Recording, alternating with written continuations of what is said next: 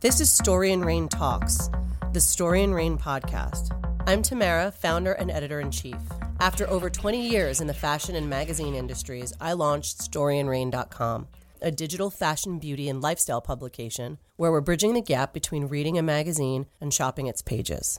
On this podcast, you'll discover the emerging trends and tastemakers that matter right now. As a catalyst for creativity and through candid conversations with our community of cultural arbiters, we're your resource for discovering today's most interesting people, projects, and products.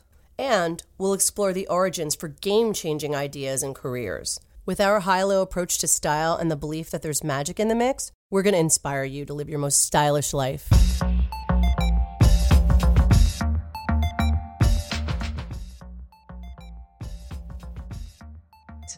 So, this is an Instagram Live podcast with PR expert, author, and television personality Kelly Cutrone. And early evening cocktailer. Thank you. Uh, we're, we're, currently amidst the global uh, coronavirus pandemic, and They're we're coming live to you okay. from our homes.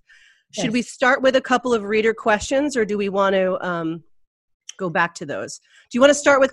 Here's a better question. Do you want to start with controversy or end with controversy? I mean, I don't care. I mean, uh, let's go, okay. let's go hot. Let's start with a fire, dude. Let's go hot. There, uh, there's a couple of reader questions, follower questions.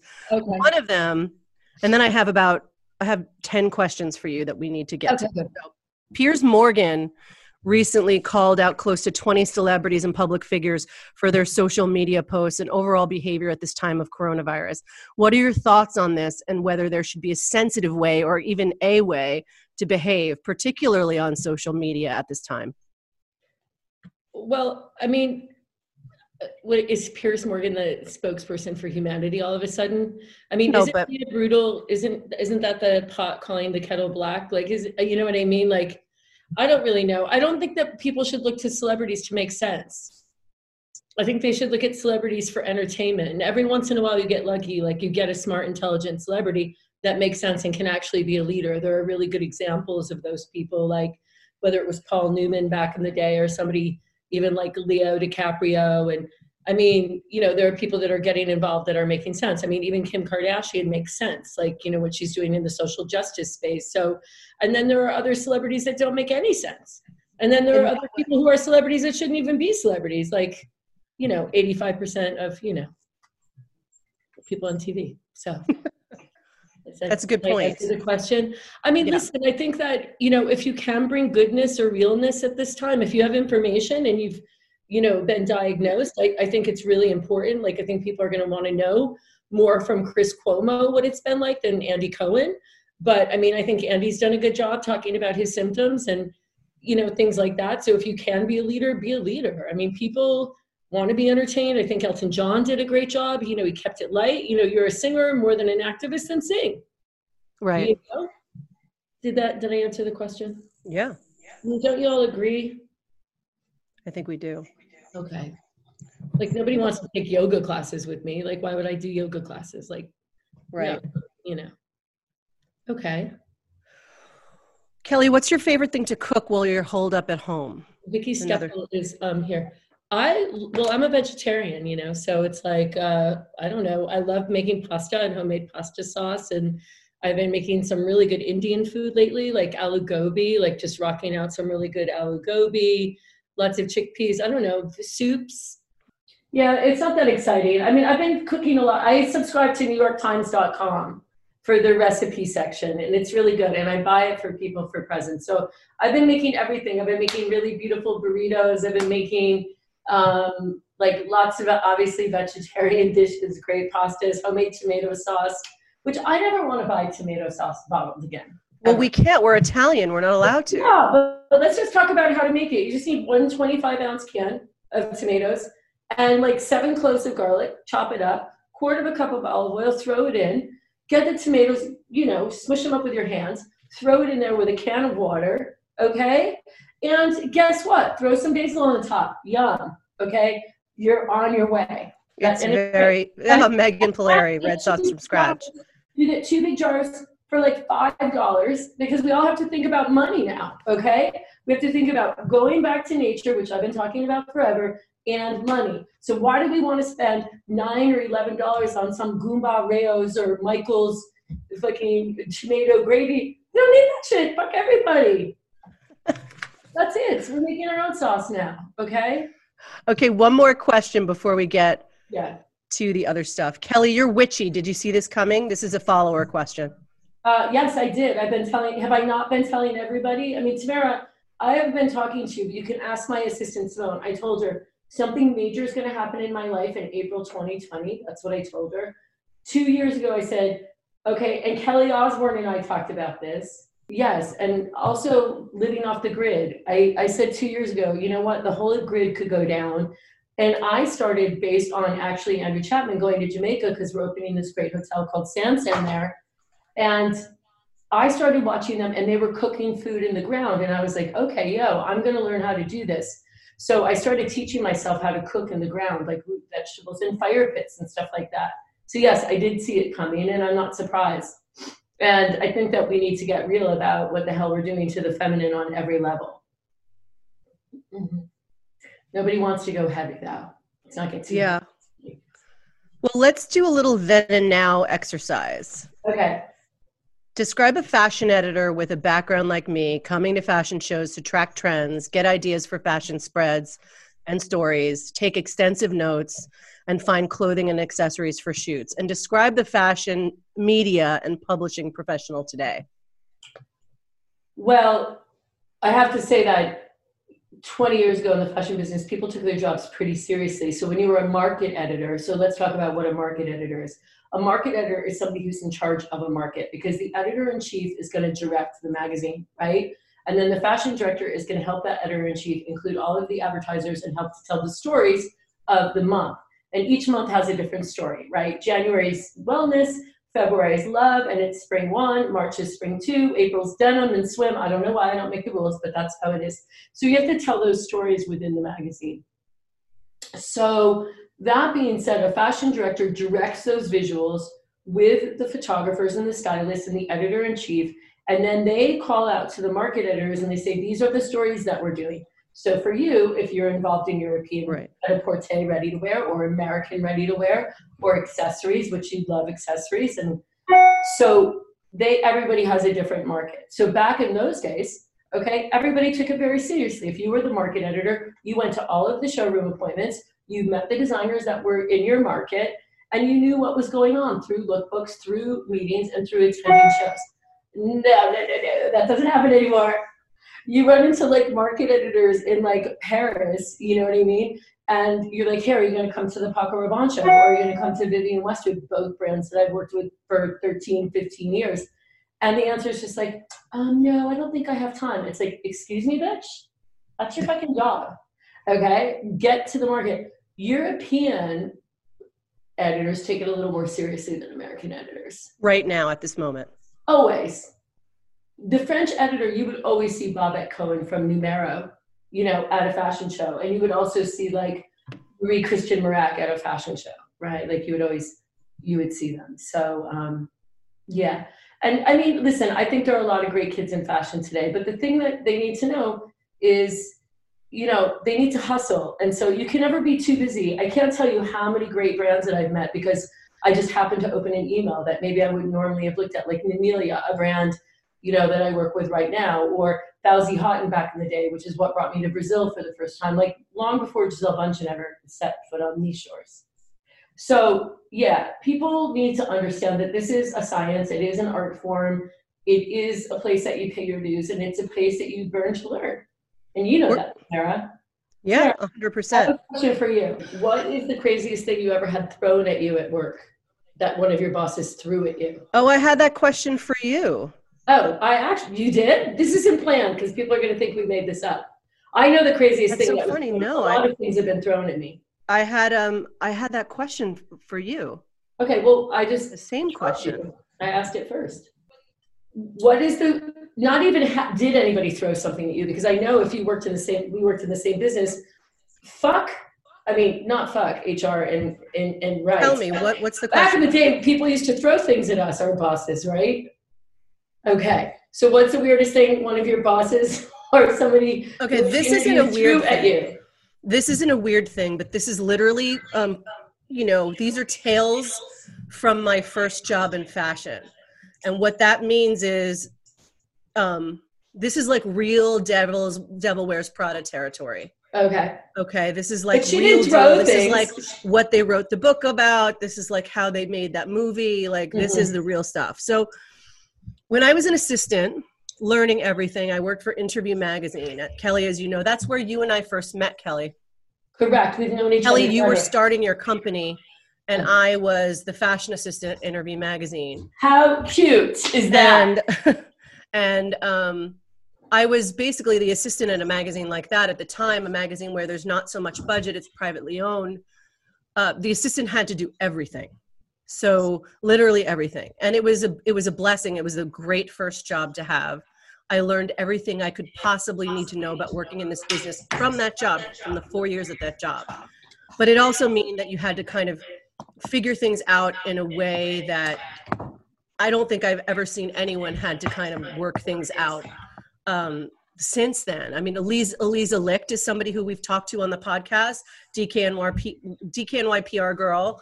Um, yeah, we love Kelly knows, who worked at magazines around the same time that I did. And we kind of share the same stories. But it would be things like this. It was literally like, um, it would be three o'clock on a Tuesday. and for no they would say reason. no i'm uh, this is a, this is a true story true story 100% it it'd be like three o'clock on a tuesday and somebody would say to me the versace's are on their way into the office. They're going to be here in 10 minutes. Donatella gianni the whole versace team they're on their way and they're going to be here in 10 minutes. Set up the conference room for a meeting. We need coffees. We need something to eat. Like just get it done Right. And so I would have to, to anybody to a,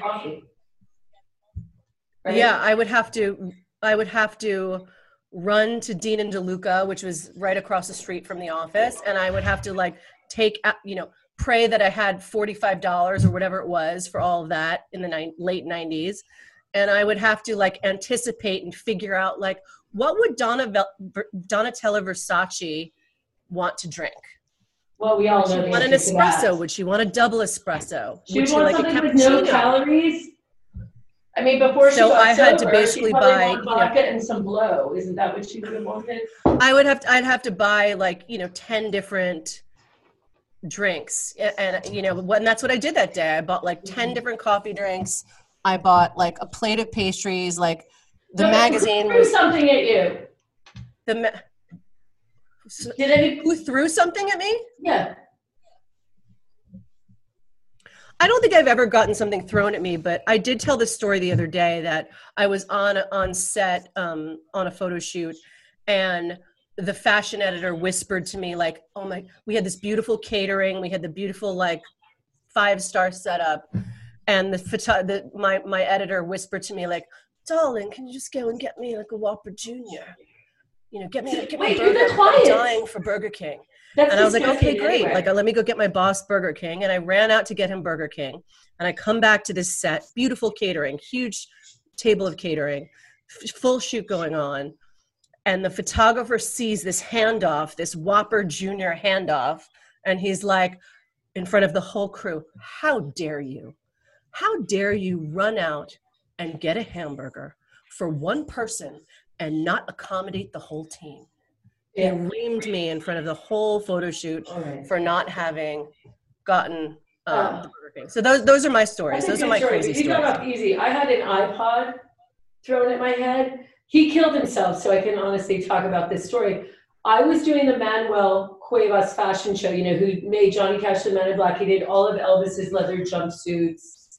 And um, you guys take a vote if I should take my braid out or leave No, it? I love the braid. I Guys, I think the braid is really good. What? Yeah, it's like okay. it's like a anyway. Long story short, we were in this music meeting, and I was like, "This is how the music's gonna go." And the guy was a big coke addict. He ended up blowing his head off. His name was I, I won't say his name. Anyway, it's not the designer Manuel because Manuel's amazing. He's an American treasure. But anyway, this guy whose first name was Alan, he got up and he fucking and he was from Dallas, and he threw he threw a fucking iPad, no, an iPod, the original ones, an iPod across the room, and he goes, This is not my first time at the rodeo, you motherfucker. Oh my god. And I was like, oh my god. And I was dating Jimmy Boyle at the time, who was a very skinny music producer, remember? And he dove over the table because he was in the music in the he was doing the music with me for the show.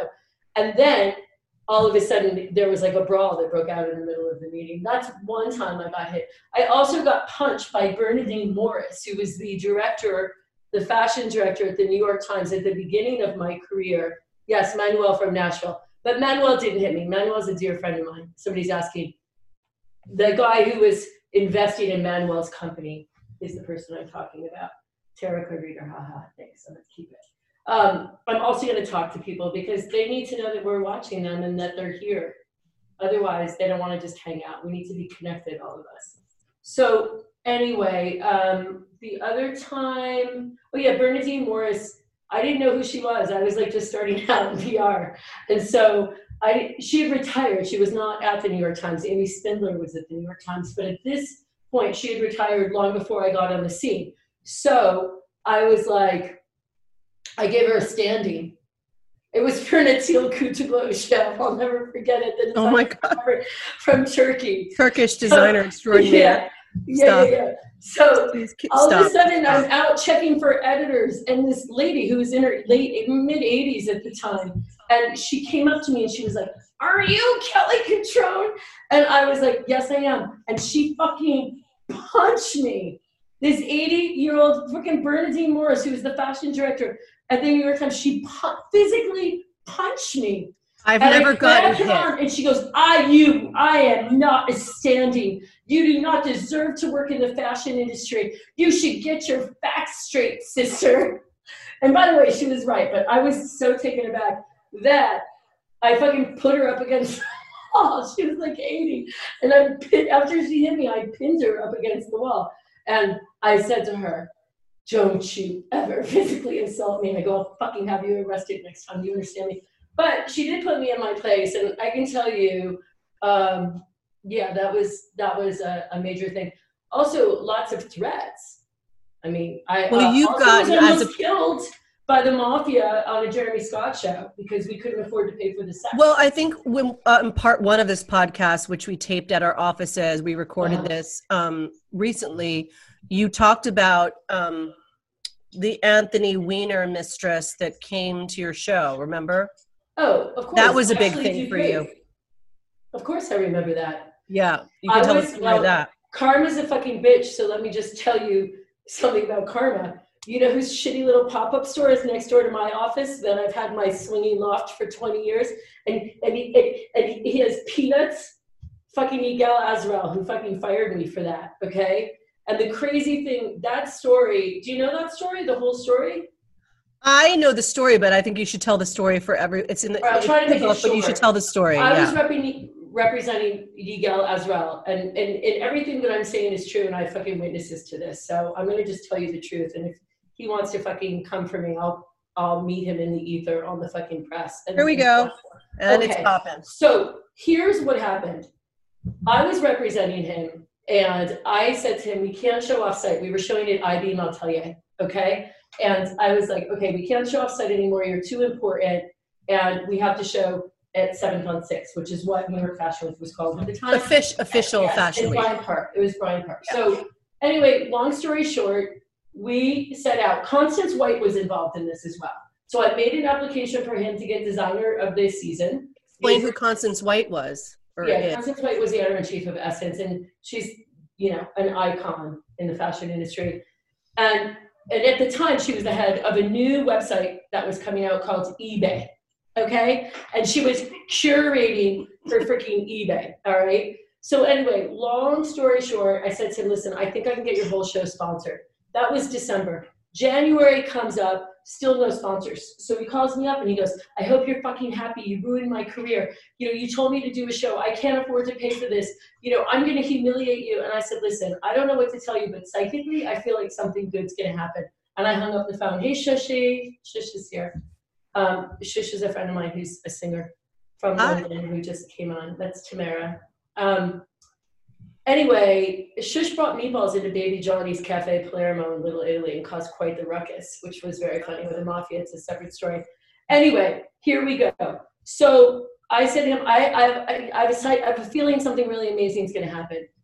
I get him designer of the year, so he got a free venue, and he got thirty-five or forty thousand dollars from Constance. They call me up, him and Donata, the girl who runs his business. Oh my God, you're the best thing that ever happened to us. We love you so much. Oh my God, you're amazing. You're amazing. You're amazing. At the same time, I get a phone call from a very powerful guy in LA who asked me to help this girl named Ashley Dupré. I have no idea who she is. Turns out she was the call girl, the prostitute who fucked Eliot Spitzer, who was the governor of New York, who decided he was going to eradicate prostitution. One problem. Hi, Mary Paul. Bonsoir. And Mary Paul's on. To Mary. No, Mary Paul's on. Okay, so I get a phone call that this girl wants to be come meet me. That that she knows who I am. She's seen me on TV and she wants to come meet me. Okay, so I was like, and and Emily and and Ashley Dupré that she wants to be a musician.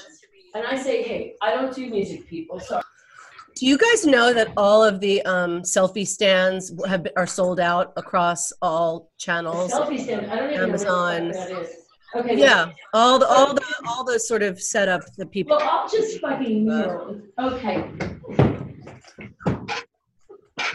All right, we're gonna have to change. We're gonna have to change environments. Okay. That's okay. You have a Kelly has an amazing house in the woods. So yeah, any one of these environments that she takes us to, look at this. Guys, look at this. Every room is different.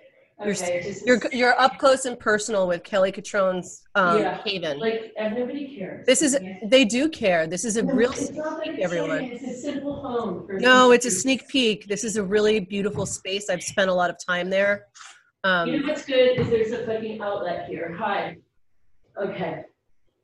Are we okay? No. This no, we're good. As long as you have your drink, Kelly. Can I just get a chair? Hold on one second. You need a chair and you need your drink. Yes. Guys, do you have any questions? And while, while Kelly's getting set up, you can um, start right, shooting out your questions. It's okay. I got a chair. We're good to go. I'm not sitting on a pillow. Who's tied up in lights? Somebody's asking, Cal. What's, what's your art installation in the back? Somebody's tied up with lights. He's not tied up. He's what is it? He's being celebrated. We need you near the computer, though, so you need to bring the computer too. Oh my god. So go get a card table. You're like, go get like a folding a table. table. I'm gonna just hope that we have a hand me down from your mom. I'm going back to where I was. We need okay. we need you. Hannah's saying that we need you by your. Okay, I'm here. I'm here. Oh, this perfect. Is Hannah, is that good? Okay, workout. All right, let's just stay focused. So, anyway, this girl wanted my help, okay? And so she came to the office, and I said, "You should meet Pedro Almodovar, okay? The the fucking Spanish film director." I said, "Come to my fashion show at this time." She came early, okay, and she showed up at the gala as well, okay. And all of a sudden, I looked and I realized that she was getting spotted by the press. And I didn't know, but it was the anniversary of um, fucking the, the arrest of Eliot Spitzer. So, long story short, you know, we do the show. It's the biggest show of this guy's career. I do the whole show for free. I get everything for him for free. And what happens afterward? She he fucking fires me. He calls me up. This is a true story. And he goes. Give us a speech, says, Cal. No, he calls me up. This is, and they go, fuck you. You fucking let a hooker into our show. One thing, he was having an affair with a very famous married woman who was in the front row, as were several other people in the fucking front row. And I said, why is this girl getting blamed? She had money for sex. She's not sucking dick for a Birkin bag. At least it's a clean business deal. Do you know what I'm saying? So it was a big thing. Well, I, you know what I think? Can I just say something? I feel yeah. like I'm, I'm not sure why anyone came at you that way because if anyone knows you, they should have known sort of your POV on all of this. Like, no, I know, but that wasn't right? because I would never sacrifice my client's brand. I didn't know. No, you wouldn't do that, that, but show. but I.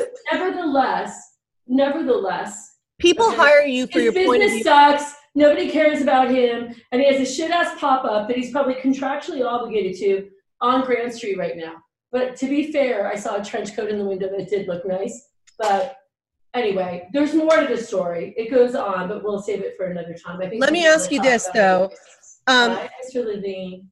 okay. Of all of your clients over the years, which do you believe was the most important or influential? Of mine? Yeah. You've had so with? many important clients over the years. Who was the most influential? I have I have broken more brands than Steven Spielberg's had hit films. Yeah. So can you? I mean, I'm sure you can't remember them all, but do you can is something? I think the best teams that I've had in the past. Jeremy and I were a good team for a long Jeremy, time. who for people Jeremy that don't? Scott. Yeah. We did a long 12 years together for free. I never made a dime.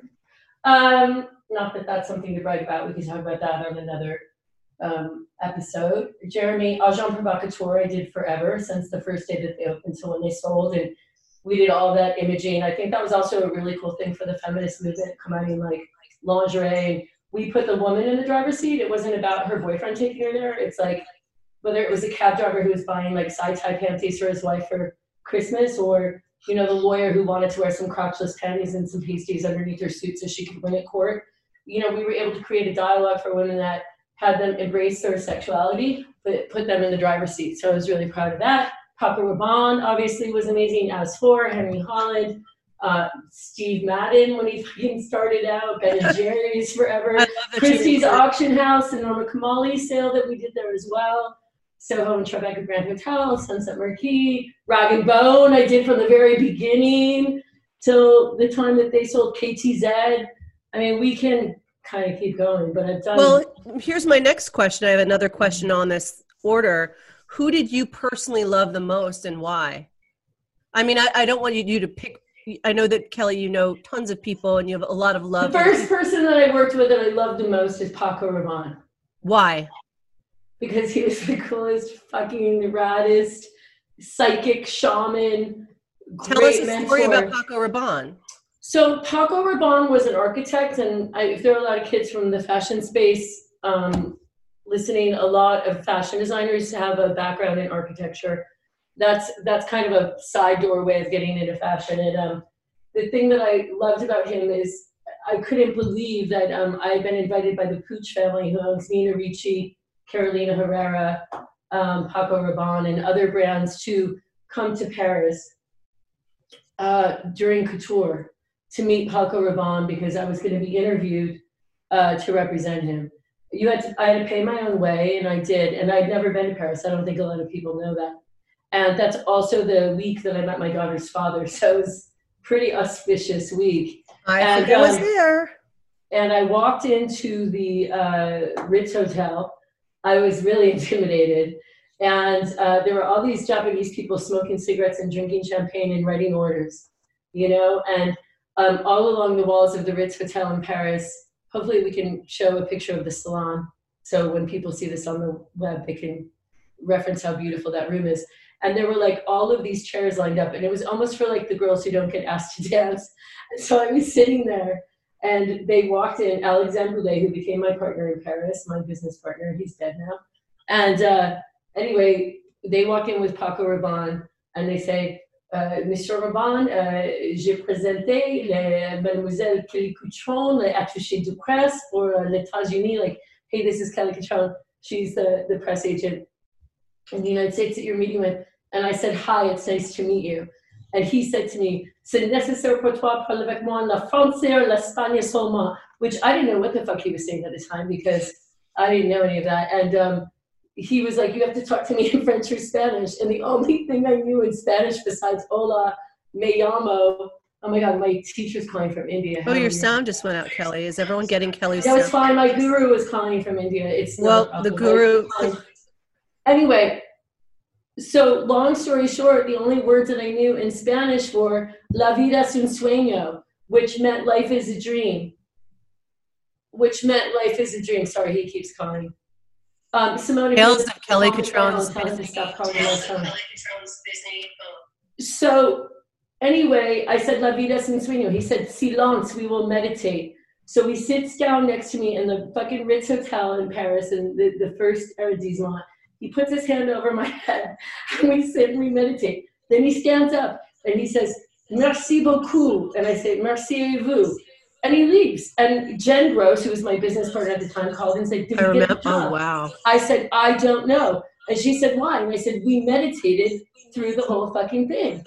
And so, and so the next day they called me and they said, We want to confirm you as the publicist for Paco Rabanne because he said that you were his niece in Egypt when he was King Tut. And that is why he will always be. Oh, I have a really, really good story okay. on that line. Okay. Well, first of all, Kelly, I have a bag from the Paco Rabanne from something that you were doing with Paco at the time. At Jeffries. I don't know. I have a beautiful bag. It's half knit. It's half sort of um, silver hardware. I will never get rid of this bag. I Wait, will is never. Is when we did this, the the the La Neige, the snow show? Remember? I don't know. I just remember getting a black bag. It had um, it was knit. It had leather, yes, and it was snow collection. And I'll ne- I will never get rid of that bag.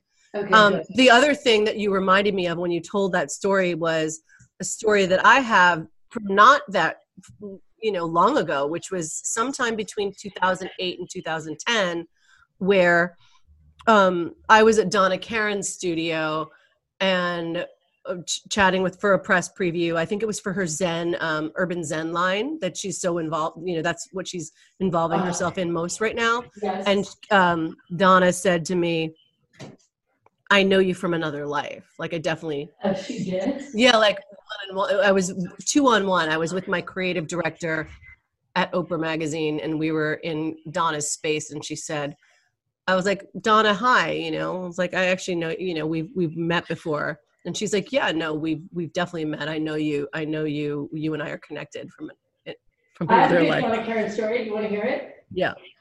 Okay. So I'm trying to do this project with Donna, like to get her to get involved with one of my clients in this thing, which I won't talk about. And she kept dragging it out and dragging it out and dragging it out. And I was like, listen, I need an answer from her. So I called her publicist, and her publicist said, Oh my God, she's nowhere to be found. She's not taking any phone calls whatsoever. It happened to be December in LA, and Simone Francese, who works with me, and my daughter Ava, we went to dinner at the Ivy. And so I said, get in LA, Al Robertson. So I said, get up, let's take a picture of you guys in front of the Christmas tree. Well, who do you think was sitting on the fucking left of the Christmas tree? Demi Moore and Donna Karan. And so while her publicist was texting me telling me she's in seclusion and she can't talk, so I said, well, is she in seclusion at the fucking Ivy with Demi Moore because I'm sitting right next to them? Isn't that a great story? It's such a good story. It's so funny. Um, I have a, another question for you. Sure. Who did you pers client wise, Kelly? Again, Kelly, you have you've had so many clients over the years. You've been in yeah. business since the late '90s. No, mid Who did you mid nineties, mid nineties? So who did you love personally love the most and why? Personally love the most. Paco Rabanne. So the same answer, Paco Rabanne. He was my favorite client of all time. Okay, and then who? And he also did tarot card readings, and he also flirted with Go-Go Boy messengers that would come to deliver packages. He'd be like, "He's the best. Paco is the best. Everybody should lift up Paco Rabanne. He he really is the best." Who exhibited I mean, the most? Cre- is there somebody that exhibited more creativity than Paco, or would you say Paco was like the ep- the ep- the epic? No, I'm just saying. For me, I loved him because he was super creative. He was beautiful. He was like really elegant. He wore black every day. He wore like a Chinese Mao workers uniform. I don't know if you know that, but he wore the same thing every day, kind of like me. He did tarot card readings and at his desk. He believed in magic.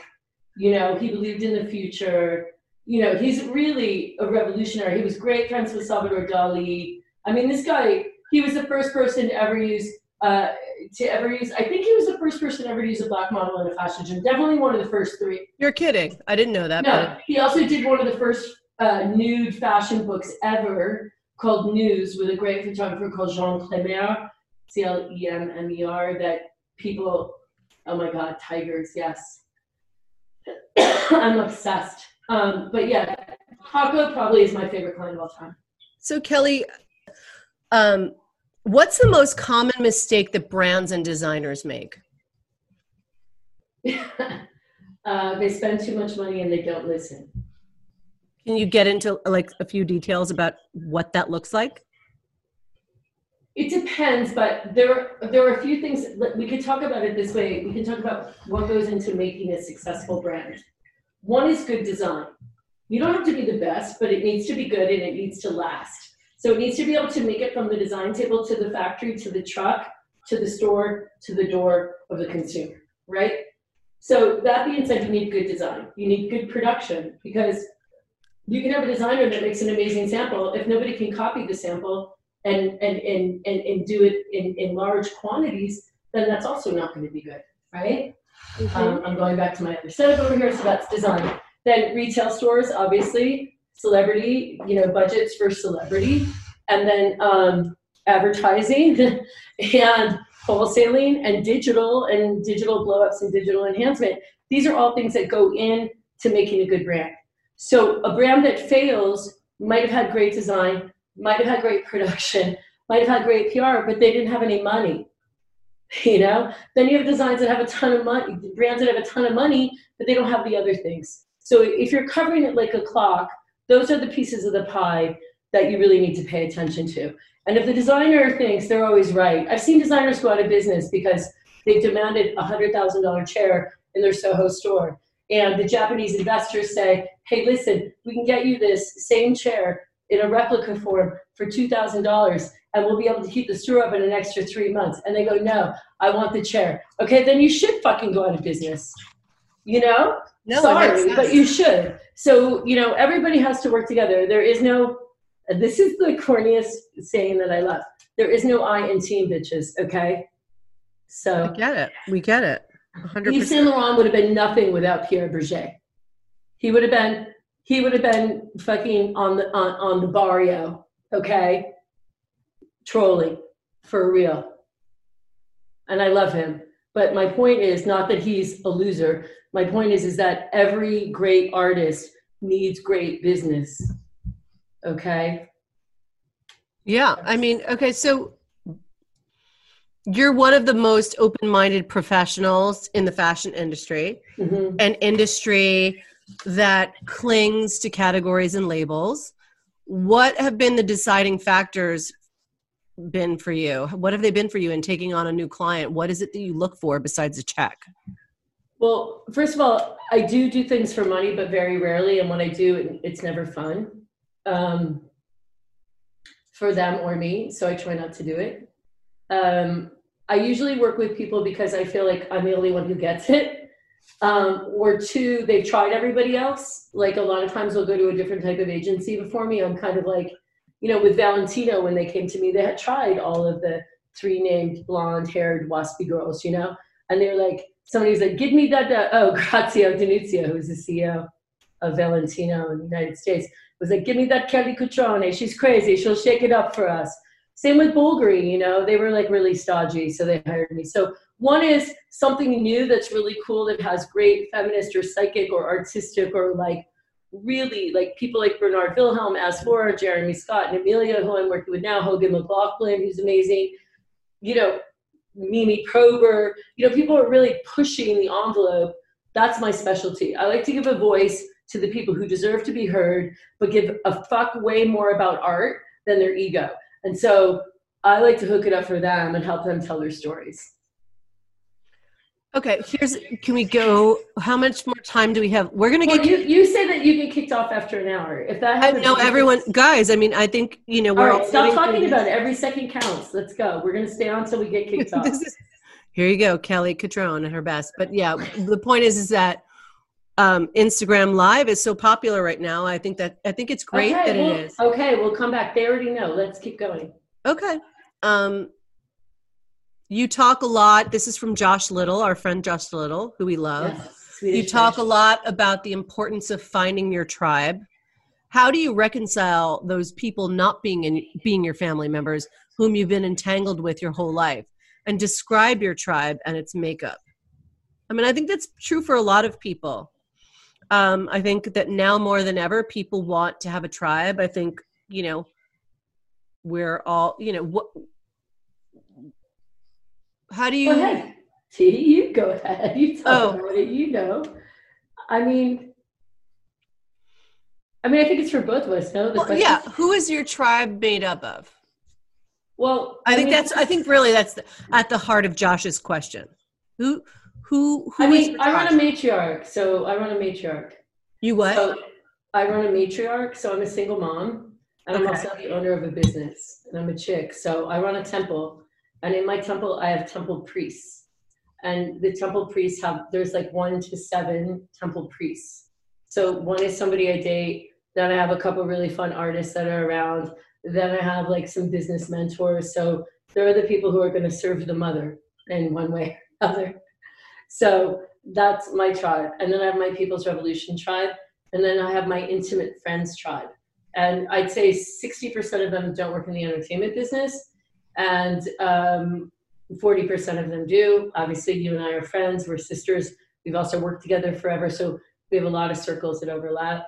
And then there are people that I see that I'm truly, maybe I've only seen one time or a hundred times, but they're in my psyche. And when I see them, you know, if I run into them, maybe we'll grab a drink, maybe we'll go for a walk, maybe we'll threaten to have dinner with each other. But that's really my tribe. I, I like to have a lot of really successful, cool people around me who think differently that have a different point of view. That's interesting. Can you talk more about that? I think that's a huge tip for people. I think that people really don't approach life that way. I think that people tend to focus on, you know, I think life is not so easy and people focus on their immediate circumstance. And I don't know that everyone is putting that, is being that thoughtful uh-huh. about cultivating their tribe. And I think that's right. probably at the heart of Josh's question. You know, I think Josh probably finds it intriguing that you know, a lot of us may or may not feel connected to our families. Um, we feel like we should be. Well, I think most families lie. Okay. I think most families lie to their kids. You know, they tell you that blood is thicker than water. It's not necessarily. I hope that it is. You know, and they say there's nothing like your family. That's not true either. Sometimes there's something better than that.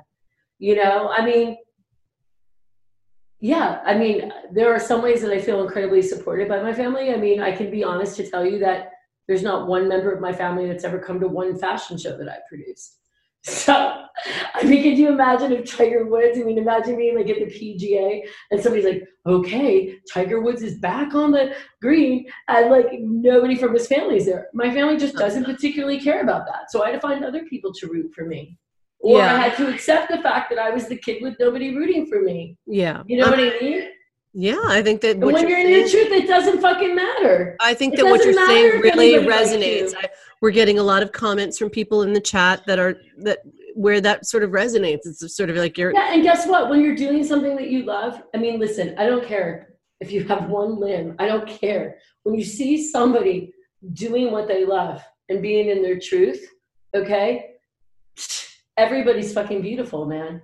You know, everybody's beautiful and so it's like, I don't care, you know. What do you, Kelly, what do you say to the people who are out there sort of struggling, still looking for the approval from their family and not, you know, not getting it? What do, what do you, you've lived a life, you've lived a really rich and colorful life, and you, you know, no pun intended, but you know you like many people like many of us are, were a black sheep in some way. I mean, that's. I know, but I'm the only person that talks to everybody in my family now. But it's a really. But I know that about you, and I know that you and I are the same way. But what would you say to people who who feel, you know, who um who feel that way about uh not yeah. wanting to be very. There are a lot of different ways. I think there are a lot of different ways to kind of like go into this portal. You know what I mean? And it's like, you know, at the end of the day, if there's something that you can't get from your family that you wanted to get from them, stop blaming them start finding out how to give it to yourself or get it somewhere else. You know, if you keep going to the ATM machine, right, and you put in your PIN code and no fucking money comes out, are you going to keep going back to that machine? No. You had an incident with the fashion show attendee fairly recently, and oh, you've had many similar incidents over the years. Yeah and you and I, of course, have discussed a lot of them. Uh-huh. Recap what happened for everybody and explain why you took to Instagram to make a statement. Uh, okay, I don't. It's whatever. It's like nobody important goes to fashion shows anymore, anyway, with the exception of like a few shows, or if you have a brand that's on the up, you can get good people. So you know, when people want 500 people to shows, you have to fill the seats, right? So we let this girl from Jezebel come. I didn't know her. Whatever. It's a website and she took a front row seat. And of course, the New York Times was coming in, and I needed a seat. That's my job. Each one of those seats in the front row is equal to like $300 or whatever. Okay, three or $500. They're really important seats. So I told this girl, get up. And so she was like, oh, no, no, I was invited. I said, well, I did the seating chart. I know everybody was invited. And you're supposed to be in the second row. You're not supposed to be in the front row. So get up, right? You're from Jezebel. How dare you? You want to fucking come sit front row to fashion Well, can you explain why it is that you don't have that respect for Jezebel? As a fashion authority? Yeah. Oh yeah, I mean, sure. I'll, I'll I think that people why. had because Leora- they're not a fashion authority. It's like going to get a can of oil at Home Depot to run your car. It's not going to Okay, work. well, let's talk about this. Who deserves a seat at a fashion show, Kelly? Oh please, are we really going to do this now? Yeah. How about this? People who people who are fans of fashion and that their voice, whether they have 60 followers or 6 million followers, is important. Okay? That's one. Two, an editor, because it's their job to know that's why they're there, right? Three, a reviewer, because they review. Four, people who influence pop culture. And I mean this for real. Not because your dad's a dentist in New Canaan, Connecticut, and you bought yourself 50,000 fucking followers, and you have a brand called Running in Stilettos, or what, I, I don't know, I'm just making this up, so if it is a real brand, I apologize. No, it means like you really have influence, right? Like Joaquin Phoenix is not a big movie star.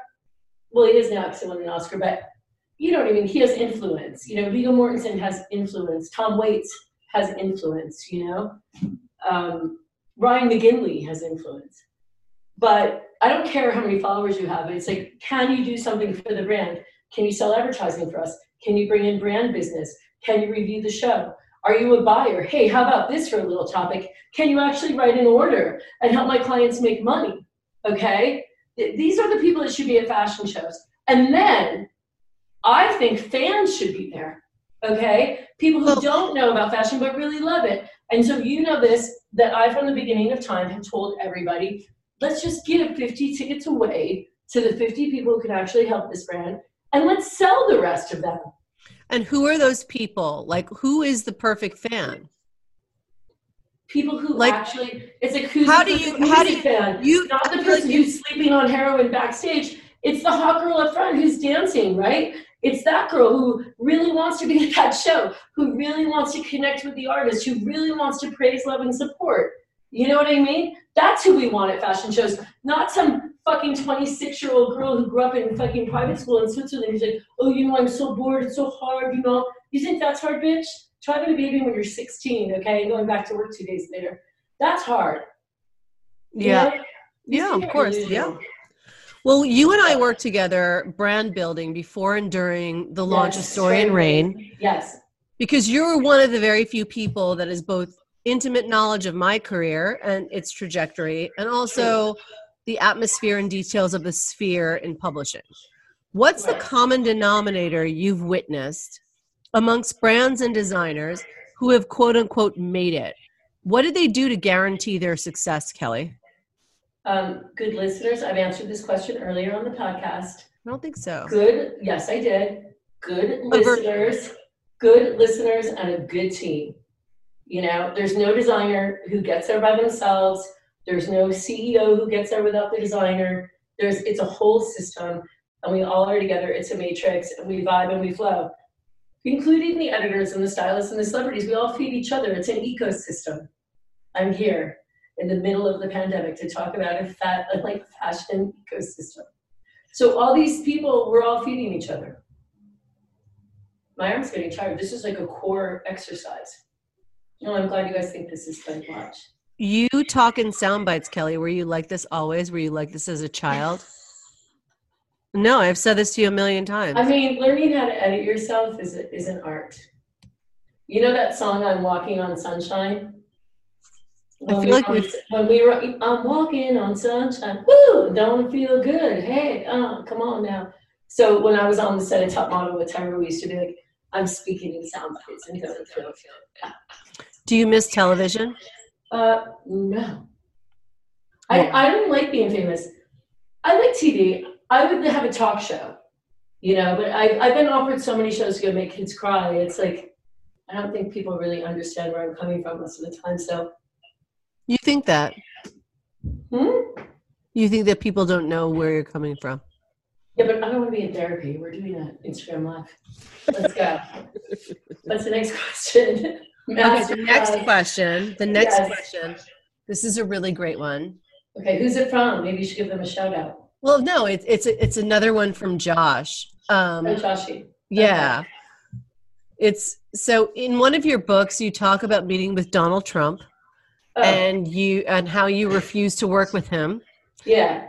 Uh, explain in 2010 in two no not 2010 like 1997 or 99 or something like that yeah my book came out in 2010 explain the encounter and is the man you met then the same man in your opinion who is now the president of our united states he's worse it's like saying you know is a is a lilac sapling you know in the lilac orchard like he's growing his evilness into even bigger and better things and the guy's a fucking maniac how can you be in the middle of covid-19 just as a publicist i'd like to say and they ask him how do you think things are going and he goes the ratings are great who says that you know global world domination oh yeah, everybody's tuning in to watch it. Why? Because they fucking can't go anywhere else. Yeah, ratings are great. I mean, what the fuck? Who says that from a PR standpoint? The guy's such a maniac. So, um, a long time ago, uh, I represented a woman by the name of Eartha Kitt. And uh, oh, just Eartha Kitt. Well, people don't know who that is. They're tuning in lately. They don't. They don't know who Eartha Kitt is. They really don't. Look at I'm scratching my face. Are you scratching your face these days? No, so, I was actually going to ask you about masks. We got a lot of new oh. information about masks today, at least from our government. Have you been wearing a mask? I mean, you're very. I know where you are, and I know that you're not. Um, you're. Well, you're, I wear. I have masks. I've been liking the kind of gangster look. So I tie like this, and then I tie overhead, and then I close it this way. But um, I don't. I don't really think. what's the new information before I talk about it? It was just sort of announced somewhat today that there some information was floated out there that actually we should ha- we should all be donning masks as if we can get our hands on them as often as possible and. Uh-huh you know, it's just there's there's yeah, just. but what kind of mask? Like some shit mask from some. I don't know. I mean, that's that's eBay? sort of the other part you know, of some, the conversation. Not eBay. What is that? Uh, Etsy. Some Etsy girl who's like kumbaya mask. Well, there's a lot of. What's the point of that shit? There's a lot of. Um, has anybody seen the Christian Siriano mask? Can we ask them if yeah, designer mask? But there are a lot of different versions masks, of masks it's right not going to work. I mean, it's like bathing suits are the hardest thing to make or bras. Like, I'm assuming that an actually safe face mask is a hard thing to make. Don't you? Well, I think that it, there's it begs a bigger question: is what is a safe mask? I think that's what we're all talking about right now. I, I mean, think I barely can make through this shit. I mean, I'm doing meditation. Is everybody just feeling like what the fuck? Can I just like is everybody just feeling like, what the fuck? Okay. I, are you feeling like, what the fuck? A little bit? I mean, I don't know why we're pretending this is normal. No, I don't think we're, I, think, I don't think it's normal out, at all. I'm just saying yes. Everybody's like, yes. They're all like, yes. I mean, you know, it's fine. I, I can handle it. You know, we can do it. Uh, yeah, CBD, great. And biochemically alter yourself any way that you fucking can without getting arrested. Steckles in on you. Mel Murph, fucking Michelle Murphy's in. Everybody knows. Everybody is, everybody's like, what the fuck? And the thing that's crazy is this is America. Italians are singing. We're all like, I have a unitard. I'm wearing a unicorn tie dye fucking unitard. It's like, okay, wait, guys. I mean, what are we doing? We're sharing information about and I love Tucker King, don't get me wrong, okay? Tucker Carlson. Donald Trump is president, he's talking about how his hair is real and how his ratings from the podium are good, okay? We have Andrew Cuomo, which, by the way, thank God this guy's in fucking New York, all right? And Gavin Newsom, who's a little wishy washy. I think he's gonna have a problem in California after this. And I mean, guys, everybody's like, what the fuck? Don't worry, okay? Here's what people have to do. This is what I think we have to do okay? Because I've already, I'm like 54, Okay. So I have been in the Northridge earthquake. I have been in the fucking uh, race riots in LA. I was in the World Trade Center. I also was in the blackout in New York. I've been in a lot of the shit. Okay. Here's here's the deal, and also fame too. Like you're up, you're down. You're a power player. You're not. One day you're in, the next day you're out. Here here's what I know. We're not what we do for a living. Okay. We are not what we do for a living at all. We are not what we have. Look, I'm, I have no relationship to all this beautiful shit when I'm dead. That's a really good note coming. Half of it will be sold at a garage sale for. I mean, they sold all of Eleanor Roosevelt shit, so I don't want to think that they're going to keep on. Okay, so we know we're we know we're not what we have. We know we're not what we do. Okay, there's three lanes to pick, in my opinion.